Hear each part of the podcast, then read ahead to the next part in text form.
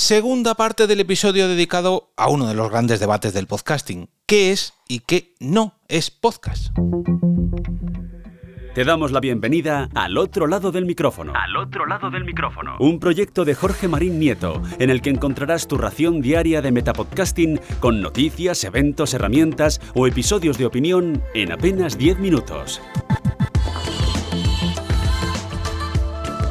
Último episodio de la semana al otro lado del micrófono. Yo soy Jorge Marín y os doy la bienvenida a la segunda parte de la trilogía dedicada a un debate que año tras año sigue abierto, se abre, se cierra y cuanta más gente entra, descubre el formato podcast, pues más posibilidades hay de volver a abrir este debate, de volver a cerrarlo y sobre todo de hacer evolucionar la definición inicial de la palabra podcast y de lo que es el podcasting en general. Si recordáis, la semana pasada os leí las respuestas que había recibido por el canal de Telegram, al que podéis acceder a través de t.me/al otro lado del micrófono. Y hoy voy a leeros las que me llegaron a través de mi cuenta de Twitter, @eove. Recordemos que lancé la misma pregunta por ambos sitios. Para ti, ¿qué es y qué no es podcast?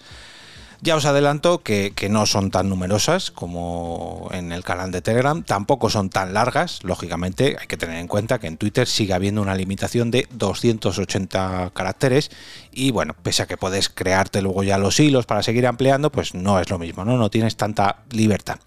Y eso hace que lógicamente pues las respuestas sean más escuetas.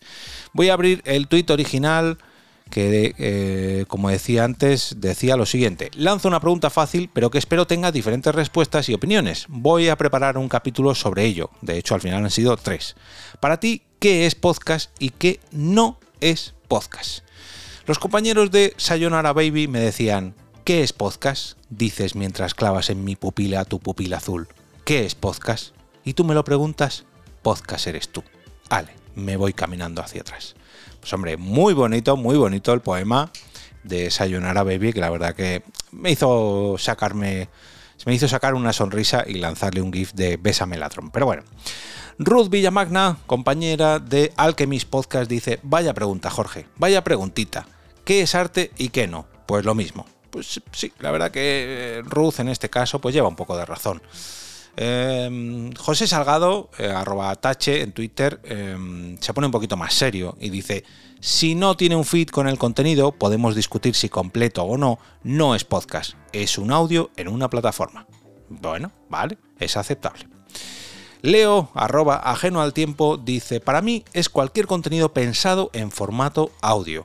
Más allá de que pueda tener imagen y reproducirse en otras plataformas, debe haberse planificado para poder consumirse sin ella. Bien está también. Sarah Gil, @Sarita Ágil, con 2 As, dice: los audios de 8 minutos que le envío a mis amigas son podcast, XD. Bueno, sí, si nos pudiéramos suscribir a tu canal con tus amigas todos, yo creo que sí. @Tifusan dice: podcast es toda nota de voz de WhatsApp que supere el minuto de duración. Bueno, también podemos aceptarlo. @P Serrano Ana dice: bueno, siempre he defendido que la atemporalidad de los contenidos son más propios de los podcasts que de la radio, que comparte contenidos de actualidad, aunque sé que los hay muy buenos de todo tipo. Yoyo Fernández dice, @Yoyo308 dice: un audio con feed es podcast, los audios de WhatsApp no. Se ha abierto aquí un nuevo debate entre los audios de WhatsApp y los podcasts, ¿eh? Tony Martínez, @T Martínez CZ, dice: pues para mí es un contenido de audio, solo audio, que está disponible bajo demanda. César Rodríguez, @César Autor, dice: cuando yo empecé con Mucho Ruido y Podcast Nueces, me decían que no era podcast porque sonaba a radio. Sigo sin entenderlo. De hecho, si alguien me puede explicar a qué se refieren... Bueno, pues ahí creo que no le contestó nadie, pero bueno. José María Puya, @José Kenji, dice: yo diferencio los conceptos programa de podcast 1 y podcast 2. 1. Secuencia de episodios en contexto que no tienen por qué ir relacionados, como podría ser un canal de YouTube, o bueno, en YouTube, dice él. Y 2. Formato en audio. Un contenido en vídeo transformado en audio sería podcast. Daniel García-Jones, @DanielGarJones, dice: para mí no son podcast las ficciones sonoras. Las disfruto de la leche, pero en mi cabeza no lo son. Ahora, que no tengo ni idea del tema. Y se pone un emoji de una gotita en la frente. Brogu Duruk, @Brogu Duruk, dice: la pregunta buena es, ¿dónde está la línea que separa podcast de producto radiofónico? Como vemos, hay muchos, pero que muchos debates y muchos frentes abiertos, tal y como lo sabía la semana pasada en el episodio dedicado a las respuestas de Telegram. Yo personalmente, en principio, el concepto con el que había planteado estos episodios no iban tanto sobre el tipo de...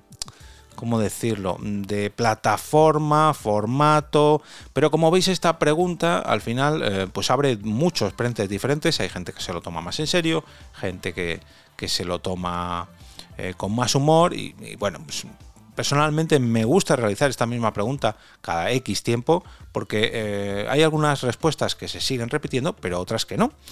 Y bueno, esta segunda parte ha quedado quizás un poquito más cortita que la primera.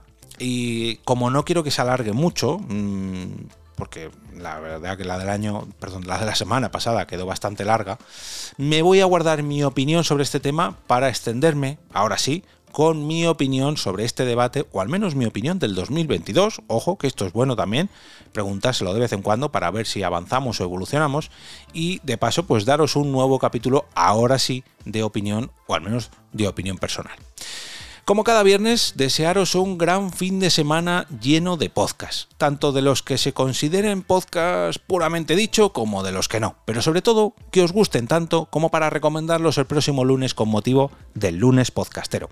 No olvidéis entrar al canal de Telegram de este podcast a través de t.me/ al otro lado del micrófono para encontraros pues debates como estos o para votar allí vuestros capítulos favoritos de cada semana en la encuesta de cada sábado por la mañana.